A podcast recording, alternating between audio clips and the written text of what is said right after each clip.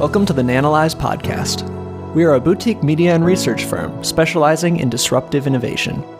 Visit nanalyze.com for more details.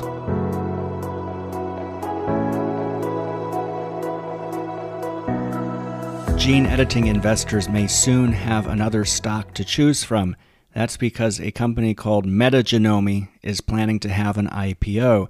So, today we're going to discuss what the ideal business model might look like for a gene editing company, who the players are, who's Metagenomi, what they're doing that's different, and we're going to discuss whether we'd invest in them. And of course, we want to answer this question what is metagenomics? Now, synthetic biology is by far the single most exciting disruptive technology we cover here at Nanalyze. That's because it proposes that we can harness the single most powerful technology known to man, which is nature. So, with gene editing, we can create practically anything. And it reminds me of this story that I loved when I was a kid. And this picture here is taken from that. It's one of Frank Baum's many books. So he wrote The Wizard of Oz, which we've probably all heard of, but his other books in the Land of Oz are far more interesting and fascinating. In this one, Dorothy's pulling a lunch pail, I think it's a dinner pail from a tree, and inside there's a ham sandwich, a pickle, a slice of cheddar. And I was just always blown away by this idea of her finding trees that produced fascinating things. And that's the appeal of synthetic biology, and companies like Ginkgo Bioworks are uh, trying very hard to harness uh, gene editing and artificial intelligence and lots of data to produce things that are useful. And where we've decided to start really is uh, to have gene editing give us more food. So you'll see applications there where they're trying to remove the requirements for fertilizer by editing. And this goes to the GMO conversation, which we've talked about before. But uh, we're doing that and also trying to make people more healthy by first addressing diseases for which there are no cure. And let's talk then about what metagenomics is. So, metagenomics studies genetic material recovered from the natural environment, and this is from Metagenomi's S1 filing. They say to discover and develop a suite of novel editing tools they look to the natural environment around us and they've put together a toolbox of tools that's capable of correcting any type of genetic mutation found anywhere in the genome. So that sounds quite appealing. And this idea of going to nature for inspiration, that's called biomimicry, and it's resulted in a lot of great innovations. Now, this starts to sound like the ideal business model that we envision for gene editing. And the process that Metagenomi uses is that they start by collecting samples from microbe rich ecosystems such as uh, a simple garden or hydrothermal vents below the ocean.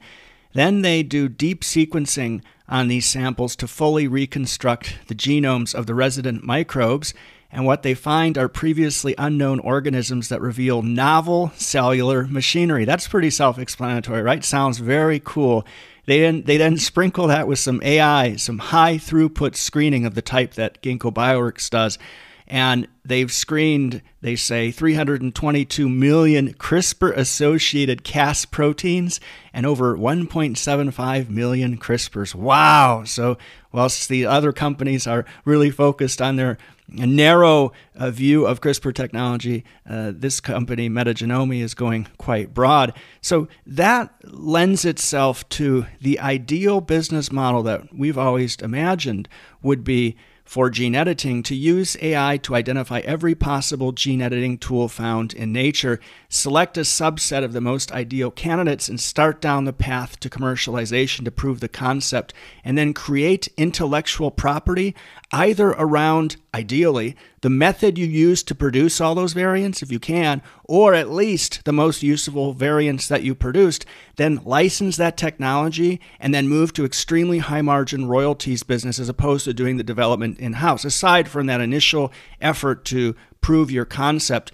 And then you can just spend your time launching lawsuits against people who aren't paying you. So when we look at the companies that are out there. This is taken from the Nanalyze Tech Stock Catalog, a collection of 460 tech stocks we cover here at Nanalyze. 13 of them are in gene editing. Uh, we'll actually be uh, starting to sell this catalog next month here on YouTube, so stay tuned for that. But uh, in our list here, we've covered most the usual suspects, and what we can do is validate that against a list provided by Metagenomi and their S1.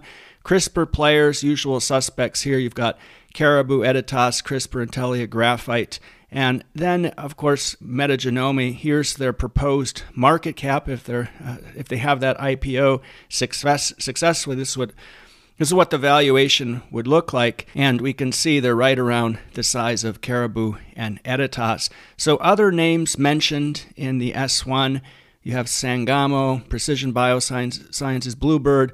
They're utilizing alternative nuclease based genome editing technologies that haven't been overly successful. They've been around for a while. You've got Beam Therapeutics doing base editing technology. Prime Medicine, I think that's the newest gene editing uh, stock. They're utilizing prime editing technology.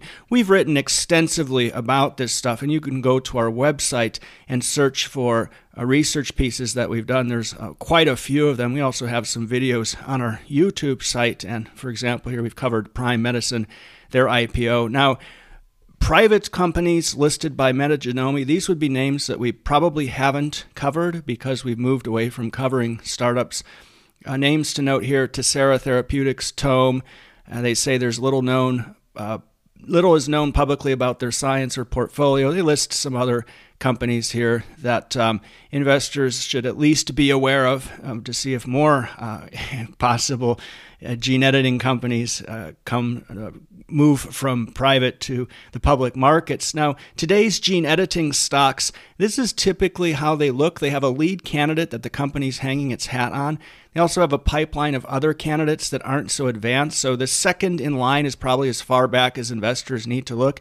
And then you have others that are preclinical only, and that's where metagenomi falls. So when it comes to analyzing what these companies do, we have a theory on subject matter experts, and it goes like this Academic industry SMEs, uh, when it comes to investing, are prone to follow stories, and that's quite dangerous. Now, financially experienced SMEs, they'll usually speak in a language that others can't understand, so you need to follow them to have them interpret the investment for you. That's not ideal. ARK's analysts, you'll see them do this sometimes.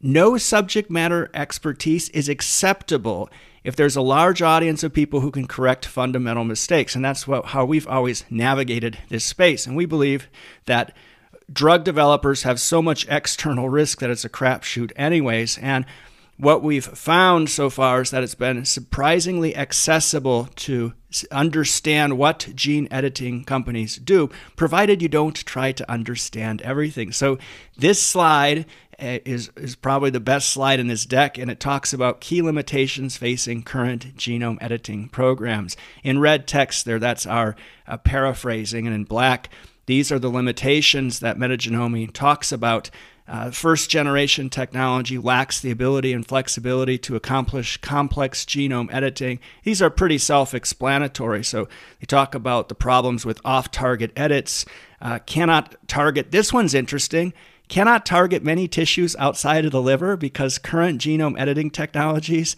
uh, they're too long. So so the actual tool is 1300 amino acids in length.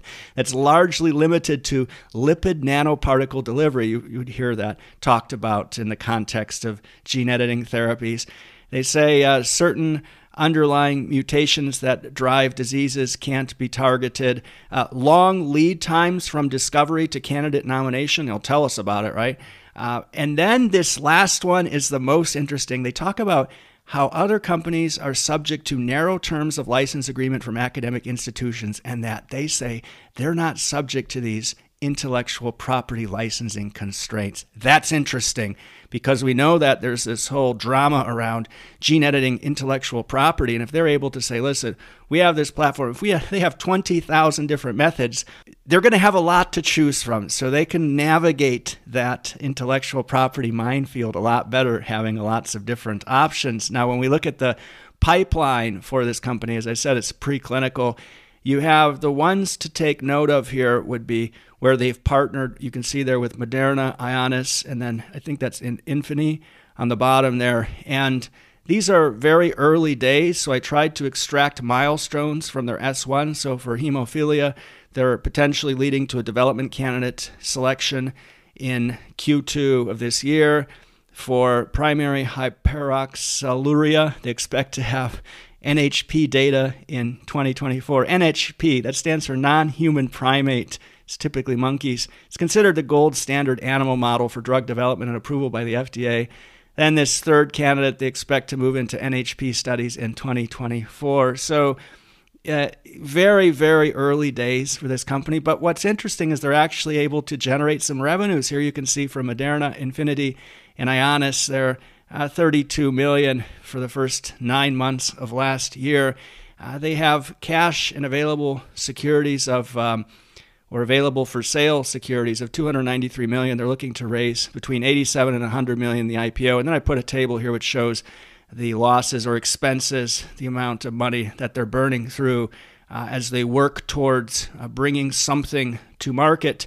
What's next? Well, when we look at this company that's discovered over 20,000 novel genome editing systems, the way that we'd sort of imagine this is that they need to prove the concept with key partners and then open the floodgates, at which time you'd expect to see a massive pipeline with dozens of partners progressing candidates. They have investors that include Bristol Myers Squibb and Bayer, so there's certainly some people watching. And then what they can move to there is not having to get involved in the technical details and just using numbers and milestones to measure progress. You'll see this with AI drug discovery companies like AbCellera or Recursion. Take a look at their pipelines, the way they've built out those metrics. It becomes all about pipeline progression and then they move to high margin royalties. As we said earlier, that's where you'd want to see this company move towards. Now, in terms of watching how they progress, Preclinical development is all about collecting and analyzing data from animal testing and human cells to determine if drugs should be moved on to human trials. That's where they're at. So there's no FOMO for us. It's early days for this company. Progression of compounds to clinical trials would be the next milestone. Um, of course, maybe we should wait for the IPO to happen. And, and if it doesn't, at least we learned something today. And our investment approach so far to gene editing has been to spray and pray. But well, we're not going to include this company uh, in our uh, list of current holdings. So I put up another video here that you might find interesting. It's on uh, CRISPR, which is uh, probably the best bet when it comes to uh, gene editing stocks right now. So give that a watch. Please make sure to subscribe to this channel and uh, enable all notifications. That helps support our work.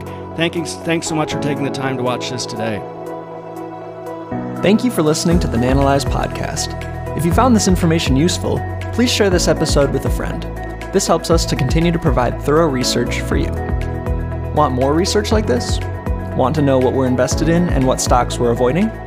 Head to nanalyze.com and consider becoming a premium annual subscriber to get access to premium articles, webinars, and our extensive tech stock catalog. Thank you for your time.